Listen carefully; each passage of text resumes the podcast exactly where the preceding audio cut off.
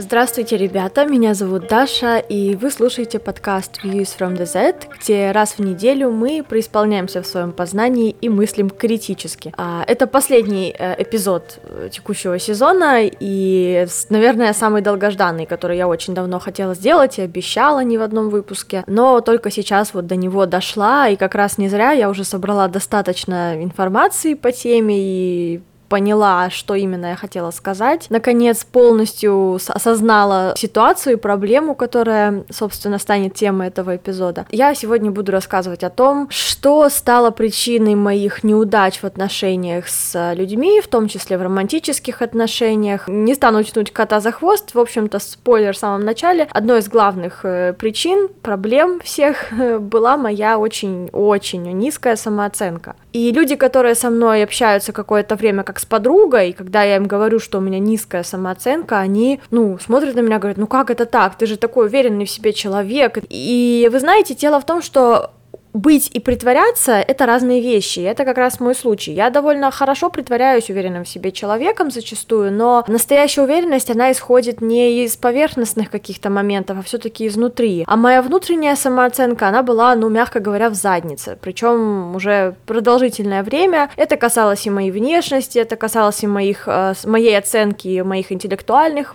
способностей, то есть по многим фронтам я всегда считала себя недостаточно хорошей, и это было причиной моих трудностей и в работе, и в отношениях с людьми. И главный момент заключается в том, что по большому счету никто, кроме меня, ни один другой человек спасти меня от этого не может. И я это прекрасно понимаю, и в связи с чем и работаю над этим вопросом самостоятельно, по большей части. В целом, я бы сказала, что моя самооценка в профессиональном поле отношений дружеских, в принципе, нормальная. То есть я знаю, что я ценный друг, что я могу посоветовать хорошие вещи, то есть я, в каких-то областях, в рабочих много, знаю в своей профессиональной деятельности, я считаю себя довольно талантливой, поэтому здесь проблемы как таковой особой сейчас уже нет, может быть, если когда-то была, то сейчас я ее не наблюдаю. Однако, что касается романтических отношений, мои убеждения относительно самой себя, они сыграли такую фатальную роль в том, как складывались мои романтические отношения с всеми моими бывшими партнерами. И сегодня я бы хотела в первую очередь затронуть тему того, нормально ли быть эгоистом и что такое здоровый эгоизм, потому что раньше я думала, что я должна в отношениях, будь то дружеские, романтические, какие угодно отношения, нужно отдавать себя, ничего не ожидая взамен. Но, опять же, возвращаясь к моей новой такой теории, моему новому взгляду, который я не так давно восприняла, что любые отношения все-таки обмен, а не безвозмездное какое-то отдавание бесконечное. Если брать вот за основу эту модель отношений между людьми, то, согласно ей, я обмена не видела, особенно что касается романтических отношений. По большому счету, я очень хотела быть не эгоистичным человеком, потому что эгоизм для меня был чем-то априори плохим и неправильным. Внутренне, хоть и не на поверхности, но внутри все равно у меня было ощущение, что я должна быть дающим элементом, который привносит в жизнь парня что-то условно, и ничего не ждать взамен, что, в общем-то, и оговаривается нашей культурой романтических отношений, если говорить про гетеросексуальный или гетеронормативный контекст. Вообще-то, если, уже поджаривать себя как следует, а я это собираюсь сделать, потому что это, мне кажется, довольно важно уметь себя критиковать. Здесь я себя покритикую по полной. Я была такой, прямо скажем, сволочиной в том плане, что я хотела быть не такой, знаете, для парней, другой девушкой, которая не истерит, не просит подарков, никогда ничего не требует. Знаете, чтобы меня любили, я хотела купить человеческую любовь и привязанность своим поведением нетокусика, который будет... Я такая себя считаю феминисткой, но на самом деле все равно сравнивала себя с девушками и понимала, что он мне рассказывает про свою бывшую, какая она была требовательная, как она его бесила своим нытьем. А я потом сейчас уже стала анализировать рассказы моих бывших парней о их девушках. Я понимаю, что это были просто девушки, у которых была высокая самооценка, и они стали терпеть то херовое или такое минимально хорошее отношение, которое им предлагали вот эти молодые люди. И когда я взглянула на эту ситуацию с совершенно противоположной стороны, я поняла, что за бред был проносим в мои уши парнями, потому что они мне рассказывали про то, как девушки по сути своей видели свою собственную ценность и бросали этих парней, потому что девушкам хотелось чего-то более интенсивного, каких-то классных отношений, более интересных, развивающих их и так далее. Парни не могли этого предложить, а потом они это выставляли для меня, как будто они такие несчастные, они делали все, но женщина все равно не оценила их таких золотых. И я верила парням, вместо того, чтобы проанализировать это более глубоко, я верила, и это моя глупость, это моя проблема, то, что они эту херню сказали, это их проблема, но то, что я поверила в это и приняла определенные поправки к своему собственному поведению согласно этим мнениям, это моя ошибка, и я ее признала для себя, и от этого испытала огромное облегчение, если честно. Конечно, мне хотелось, естественно, быть не такой, как бывшие девушки. Соответственно, но так как мы уже знаем историю, меня все равно бросали. И вот в этот момент, когда меня в очередной раз бросает какой-нибудь молодой человек, я такая думаю, да что же со мной не так, ведь я же не такая, я ничего не требую, я такая вседающая и всепрощающая, и вообще золотой, просто золотой партнер какой-то, честное слово, а меня все равно бросают, в чем же дело? Я начала вот после последнего расставания с молодым человеком, я начала копаться поглубже уже в этой ситуации, не поверхностно просто, вот, ну, он такой козел не оценил моих стараний или что-то такое. Я решила копаться глубже, искать проблему не во внешних каких-то обстоятельствах, других людях, а в первую очередь в себе. Я начала думать, почему в первую очередь я вообще прогибалась так вот в отношениях, ну, реально прогибалась, а как это еще иначе назвать? Я буквально терпела то, что человек, ну вот приведу такой очень интересный момент. Один человек меня назвал домашним животным, что я для него напоминаю домашнее животное, да, ну вот я спросила, как ты ко мне относишься, просто было интересно, он меня назвал как бы домашним животным своим, типа я похожа на какую-нибудь там кошечку, да, или что-то такое, но это было стрёмно, но я осталась. Другой был случай, когда молодой человек, не могу сказать, что это была полноценная измена, но он, так сказать, выбрался на отдых со своей бывшей девушкой, хотя мне говорил, что это была какая-то его подруга просто, и пытался там к ней приставать, я потом об этом узнала, и, ну, все равно с ним осталось. То есть я терпела всякую хрень, да, и это, скажем так, это будет только парочка таких, ну, вот, примеров, но их было больше, разумеется, и я все равно это терпела, и я сидела вот после последнего расставания и думала, Господи Иисусе, да почему я постоянно делаю вот так вот все, почему я терплю? Почему я все время дарю подарки, зная, что человек мне не подарит ничего в ответ? Почему я устраиваю свидание, зная, что человек меня может месяцами никуда не приглашать, просто потому что, ну, ему не хочется, да? Почему я это делаю? И когда я смогла докопаться до истины, я поняла, что я просто очень-очень-очень боюсь одиночества. Мне до коликов страшно даже думать о том, что я могу остаться одна на всю жизнь, никогда там не выйду замуж и так далее, и этот страх, я начала думать, хорошо, если я этого боюсь, то от чего я этого боюсь? Это действительно какой-то первобытный страх и желание социализации, которое заложено у нас, да, природой, матушкой, или это все-таки нечто, что пришло с социальным давлением? И, возможно, это просто некая установка. И я поняла, что это скорее установка, потому что в нашем обществе мужчины, ну, если мы говорим о гетеромужчинах, таких стандартных, цисгендерных, белых мужиках, да, ну, в целом, то есть вообще мужчин ориентируют с детства на какие-то достижения карьерного толка, а брак у них считается практически чем-то таким побочным, то есть да, есть, нет, ну, хорошо, для них есть все-таки какой-то престиж для мужчин в том, чтобы рядом была красивая женщина обязательно, 100 пудов красивая, там, не знаю,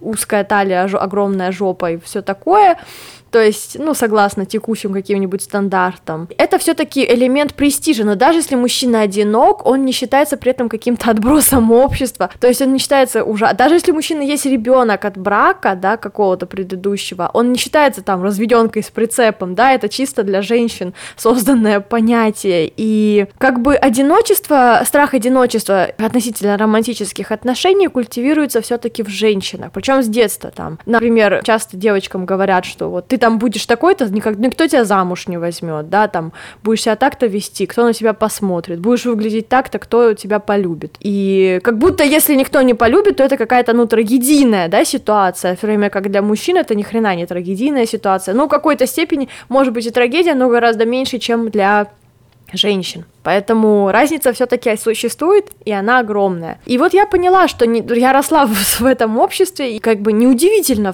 в этом случае, что я действительно выработала такой внутренний страх остаться одной. Поэтому, когда я закончила школу, и у меня появилось свободное время на романтические отношения, и энергия какая-то меня прорвало, и я начала неистово встречаться с парнями, да, то есть начала восполнять этот момент. И я не стремилась никогда как к таковому браку, я рассматривала отношения как серьезные, у меня был период каких-то несерьезных таких тусовок, но это было кратковременно и не принесло мне того удовольствия, которое я думала это принесет. Но все-таки да, в основном всегда у меня была направленность на серьезность отношений.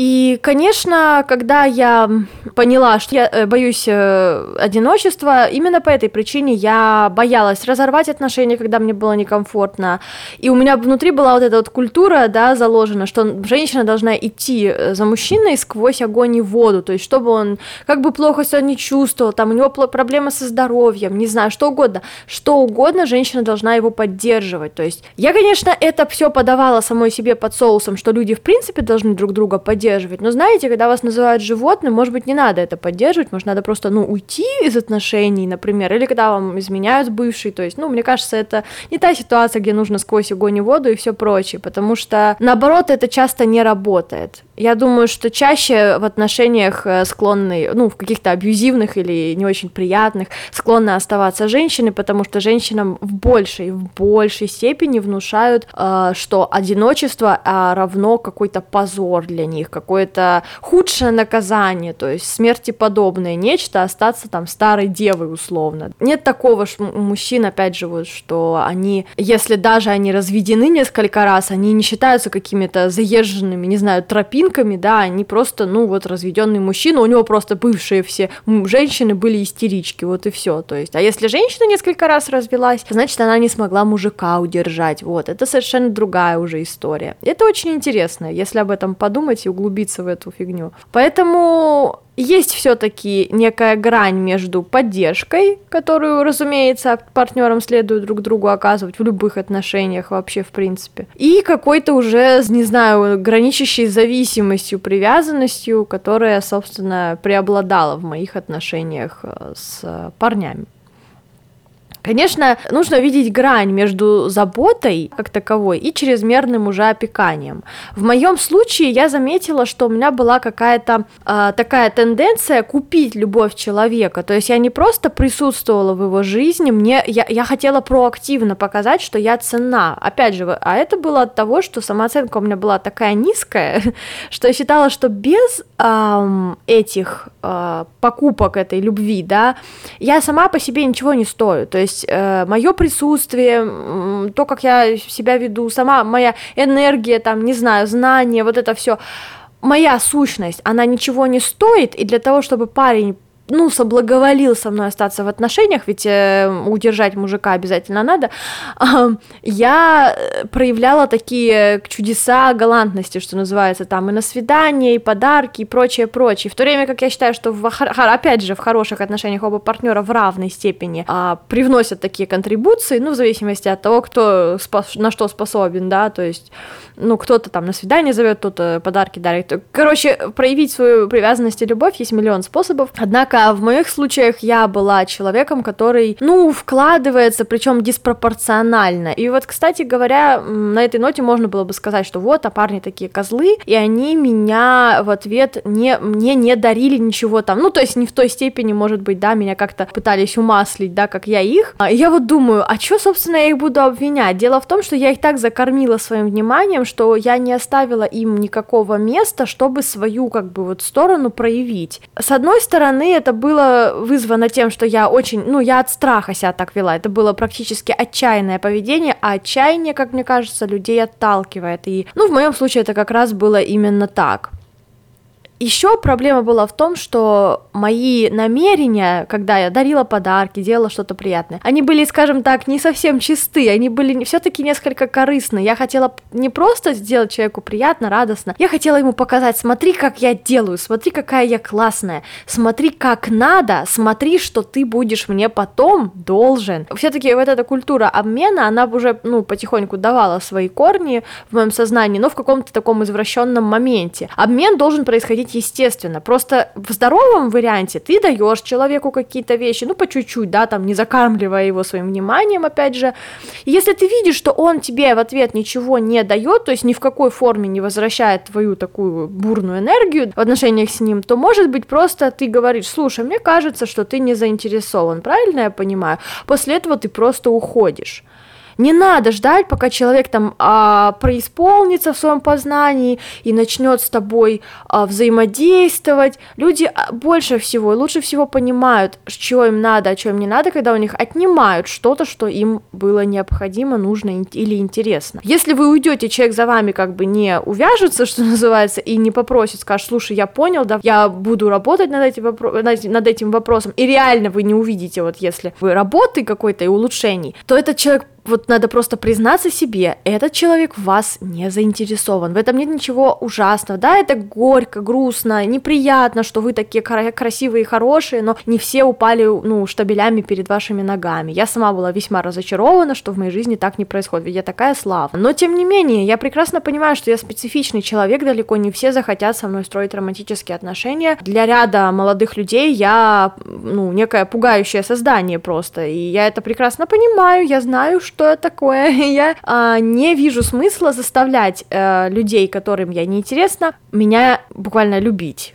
Поэтому, когда принимаешь эту горькую правду, что, во-первых, ты не можешь всем априори понравиться, во-вторых, покупать любовь — это бесполезно, и когда принимаешь эти вещи, то становится жить немного легче. Хотя, конечно, перед тем, как я смогла для себя это осознать, это был цикличный, повторный такой период, одно и то же повторялось. Я встречалась с парнем, мы какое-то время были на равных в плане внимания, потом включался мой страх дикий его потерять, и не потому, что он мне так понравился, этот парень. Мои бывшие парни все были примерно одинаковы в своих качествах, не было такого, что кто-то из них прям такой, что я прям до сих пор плачу по нему, нет, они все были, просто людьми с другими, и все. И я превозносила их на какой-то пьедестал, но не потому, что они реально были такими классными, а потому, что я боялась быть одна. То есть буквально я все делала из эгоизма. Большое количество тех поступков, которые мы думаем, мы делаем для других, на самом деле мы делаем для себя. Я, например, дарила подарки не потому, что я хотела людей порадовать, я просто хотела, чтобы они от меня не убежали, я хотела, чтобы они были со мной, и я хотела не остаться одна. Поэтому я и вела себя так, как такой джентльмен. И это, конечно, довольно грустно осознавать о себе такие вещи, что настолько боялся одиночества, что был готов на такие унизительные вещи. Само по себе дарить подарки — это не унизительно. Унизительна причина, по которой я их дарила, и это было очень унизительно, и я испытала такое падение собственного эго серьезное, и это нормально. Я себя покритиковала, и после того, как я себя покритиковала как следует, я уже начала немножко переходить в стадию, где я буду работать над сложившейся ситуацией. Первое, что мне нужно было осознать, и что мне помогла осознать уже не знаю сколько раз упоминаемая девушка с инстаграма Боба Маджилла, она как-то в своем инстаграме задала вопрос: есть ли какая-то ошибка, которую вы сделали в жизни, и о которой вы хотите предупредить других, чтобы они ее не делали, И какой-то анонимный персонаж ответил ей обалденную тему. И один человек ответил ей обалденную фразу, написал: люди иногда сознательно получают выгоду от вашего молчания, послушания, прощения и жалкого состояния. Я поняла, что были в моей жизни тоже люди, которые получали выгоду от моей низкой самооценки. Им было выгодно находиться со мной в отношениях, потому что это значило, что я очень такой мягкий, податливый материал, с которого можно лепить, что им надо. Я позиционировала себя всегда как сильного человека, как человека с волей, но вот как бы давала я слабину в романтических отношениях, потому что мне казалось, что надо, иначе я никогда не найду себе мужика. Но, понимаете, дело в том, что сейчас я смотрю на это совершенно иначе, я думаю, что если... человека пугает моя высокая самооценка, то, наверное, этот человек не очень хороший, если он реально ищет людей с низкой самооценкой. Если людей пугает то, что вы знаете себе цену, эти люди не очень хорошие для вас, потому что они ищут персонажей, которых они смогут под себя, так сказать, лепить, как им вздумается. Поэтому бегите от людей, которые... Поэтому, когда мне говорят, что не слишком ли много ты о себе думаешь, я думаю, о себе достаточно. Я знаю, кто я такая. Я прекрасно могу себя и прокритиковать, но я не стану от этого себя любить меньше как человека. И я пришла к мысли, что единственный вообще мой партнер на всю жизнь – это я. Я была с собой от начала и буду с собой до конца. Все остальные люди, как бы я их ни любила, какие бы замечательные они ни были, они придут и они уйдут. И это абсолютно нормально. Фраза «мы приходим в мир одни и уходим из него одни» раньше мне казалась чем-то таким нереально грустным, но это факт, и в этом нет ничего такого ужасного, по большому счету. Это нормально. Мы все просто путешествуем по нашему вот этому жизненному пути и встречаем других путешественников. Я на это смотрю так. Сейчас я занимаюсь тем, что поправляю свое положение относительно самооценки. В первую очередь я стараюсь делать то, чего я боюсь. Я уже несколько раз делала те вещи, которые раньше я делать боялась. Один из примеров, это раньше я боялась говорить в каких-то таких, сложных ситуациях, когда, например, человек сказал мне что-то обидное или сказал вещь, которую я считаю ужасной, но я боялась испортить отношения с людьми, опять же, боялась отношений, боялась, точнее, одиночества, и поэтому я молчала в те моменты, когда чувствовала, что мне надо обязательно сказать что-то. Давать себе право голоса, как в моем случае, это один из языков любви к себе. Я стала давать себе право голоса. Вместо того, чтобы промолчать в какой-то момент, я говорю. И пусть это отнимает у меня, какие-то нервные клетки, в какой-то степени, но это заставляет меня чувствовать себя живой, потому что я понимаю, что я сделаю ошибку, я скажу что-то не то, я пойду не туда, но я сделаю. И я пойду, и это самое главное. Для меня один из языков таких любви к себе, опять же, это дать себе возможность ошибаться и не ругать себя за ошибку. Другой момент, который я явно прочувствовала, я боялась носить определенные вещи, например, потому что мне казалось, что моя фигура мне не позволяет, но теперь я стала с удовольствием украшать свое тело, и я стала совершенно по-другому смотреть на себя, на свою внешность, не на как какой-то еще один день с этой тушей, а я просто стала смотреть на себя как на искусство, как на объект искусства, я стала воспринимать свое тело так, и это помогло мне ощущать себя более приятно и спокойно в нем. И самое главное, чего я боялась, возвращаясь к этому главному моменту, это одиночество. Поэтому я одна. Я не стала снова заводить тут же отношения. Еще одним признаком того, что я боялась одиночества, явно было то, что я прыгала из отношений в отношения очень быстро заводила новые. Но теперь я разошлась со своим ныне бывшим молодым человеком, и я не ищу ничего нового, я не ищу специально какого-то нового объекта воздыхания, который поможет мне закрыть дыру в моей душе, которую закрыть могу только я. И когда я это поняла, я просто перестала искать партнера. Я, конечно, настроена на то, чтобы встречаться с кем-то, это прекрасно и замечательно, но если раньше я была довольно быстра на то, чтобы вступить в серьезные отношения, то сейчас я буду очень-очень долго присматриваться к человеку. Если я пойму, что отношения какие-то наклевываются, то обязательным элементом будет долгосрочное рассмотрение этой кандидатуры, период, когда я не буду говорить, что я с этим человеком встречаюсь, не буду отдавать ему какие-то клятвы верности и так далее. Вместо этого я буду просто наблюдать. наблюдать, как человек себя ведет, и, главное, не перебарщивать с какими-то ухаживаниями, потому что это старый путь, и больше я его не придерживаюсь. Разумеется, я все еще верю в равные вклады в отношения, но именно потому, что я верю в это, я больше не буду вкладывать слишком много. Всю свою романтическую вот эту карьеру я занималась тем, что давала бесплатно парням огромное количество таких благ во всех отношениях, для которых другие люди, пашут, понимаете, в отношениях. То есть я прекрасно знаю, что я за человек, я прекрасно знаю, как я интересна, что я интересна как личность, со мной здорово проводить время. И это роскошь, которую я больше не хочу раздавать направо и налево, просто потому что я боюсь одиночества. Это жалко и больно, и неестественно, и мне от этого всегда было только плохо, я чувствовала себя просто отвратно. Поэтому я приняла решение, что у меня будут стандарты. У меня появился ряд стандартов относительно отношений с людьми. Не только конкретно романтических отношений, это и к дружбе относится во многом, как я говорила в прошлом эпизоде. Но относительно романтических отношений у меня появился целый такой ряд стандартов. И причем они не какие-то недостижимые, они вполне адекватные. Да, они такие, в какой-то степени они высокие. У меня есть ряд таких критериев, которые не найдут в каждом человеке, но мне каждый человек и не нужен, с другой стороны. Я поняла, что не нужно бояться вообще, в принципе, повышать стандарты, потому что люди воспринимают тебя не только как тебя собственную личность, но и вкупе с твоими стандартами по отношению к окружающим. Это считается частью тебя, то, как ты ищешь знакомства, какими людьми ты себя окружаешь, это вроде как становится частью тебя, поэтому я хочу, чтобы частью меня были только определенные люди, я не хочу допускать в свой мир, как раньше, каких-то непонятных персонажей, которые только заберут у меня все такие хорошие моменты, которые я могу предложить, и в обмен просто, бросят меня. Я приняла решение больше так не делать. Я очень надеюсь, что этот эпизод поможет кому-то, кто страдает подобными проблемами.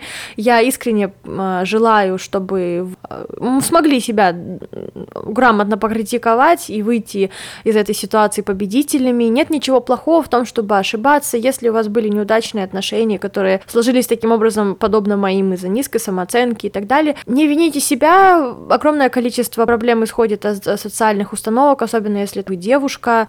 Пожалуйста, ни в коем случае себя больше старайтесь не предавать таким образом, как это было раньше. И главное, знаете, что вы уже достаточны сами по себе, и никто другой вам не нужен. Вы можете заводить отношения, но нужны только вы сами себе. Все остальное — это опциональный момент, и если вы захотите, вы точно сможете все это получить. Я в этом уверена. Но главное, не роняйте планку на пол, пожалуйста, это ужасно, потому что это не принесет ничего хорошего, только боли и разочарования. Спасибо всем большое, кто дослушал до конца, и спасибо всем, кто на протяжении этого сезона присоединился или был со мной с самого начала, с первых эпизодов, которые были записаны на очень хреновый микрофон. И благодарю вас всех, каждого, кто как-либо поучаствовал в создании, посоветовал, что-то мне предложил, как-то помог. Я благодарю, и в следующий раз мы с вами услышимся уже осенью. Это такой пока тизер, но, возможно, это произойдет. У меня есть вариант взять парочку интервью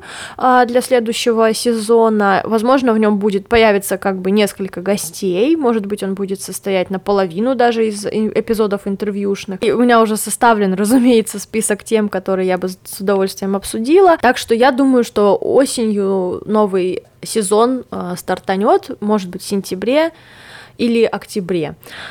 Пока точно еще не знаю.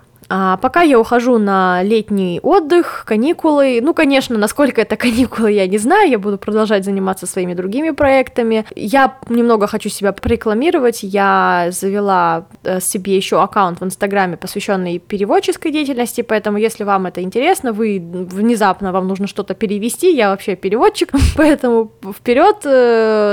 Оставлю рабочий аккаунт в описании эпизода и буду рада вас там видеть. У меня там много всяких обучалок интересных, интересных. Ну, в общем, контент интересен будет не только моим клиентам, но и, в принципе, любому человеку, который интересуется английским языком. Напоминаю, что подкаст, как обычно, у нас лежит на Яндексе, на SoundCloud, в паблике ВКонтакте, на Pocket Casts, на Ютубе, на Apple Podcasts, на Castbox. И, соответственно, в Инстаграме тоже есть аккаунт с различными мемасиками и рассказом об эпизодах, объявления о новых эпизодах там тоже есть. Пока сам подкаст будет на перерыве, я буду постить в Инстаграм всякие штуки, возможно, узнавать про то, какие темы вы бы хотели видеть. Обязательно мне пишите, пока сезон еще только в процессе, да, создания будущий.